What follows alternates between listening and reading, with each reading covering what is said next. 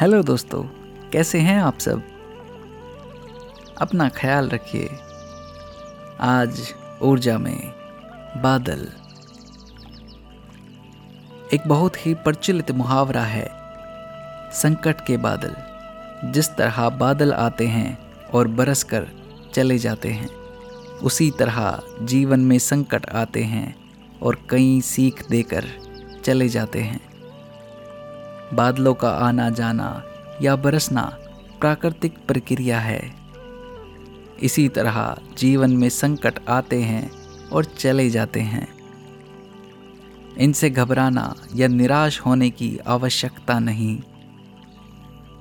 बादल धरती और आकाश के बीच तापमान को संतुलित करने की भूमिका निभाते हैं। ठीक इसी प्रकार संकट मनुष्य के लिए पर्याय समस्याओं का रास्ता आसान करते हैं।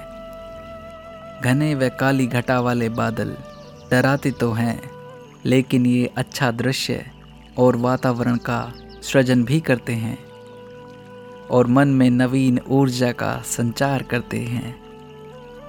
एक सड़क पर चलने वाला व्यक्ति जब थक जाता है तो ऐसे बादल उसके हृदय में आनंद के रस की वर्षा करते हैं। मनुष्य को संकटों का स्वागत भी इसी प्रकार करना चाहिए।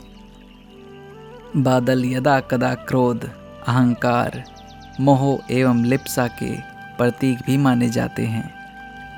मनुष्य के जीवन में इन बुराइयों का आगमन होता आया है।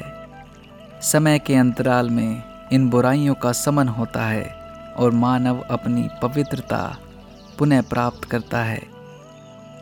जल से वाष्प और वाष्प से फिर जल बनने का क्रम इन बादलों की अभुज पहेली है। बादल से बरसने वाला जल यही संदेश देता है कि संकटों के बाद मनुष्य के पास अमूल्य अनुभव उसके जीवन में सफलता के सूत्र की तरह है। कवियों ने तो बादलों से अपनी कल्पनाओं को अनोखे रंगों से भरा है। संत महात्माओं ने तो बादलों को एक पथिक की भांति बताया है। यादों की ज्वाला बादलों के पार चाँद तारों तक पहुँच जाती है।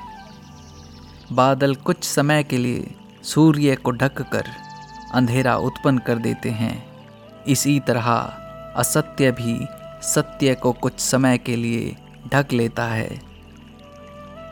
बादल वर्षा करके स्वयं रिक्त हो जाते हैं। अच्छे लोग भी दूसरों का कल्याण करके अपने को इच्छा मुक्त कर देते हैं।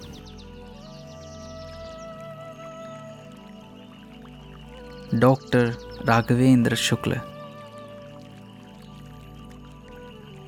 धन्यवाद।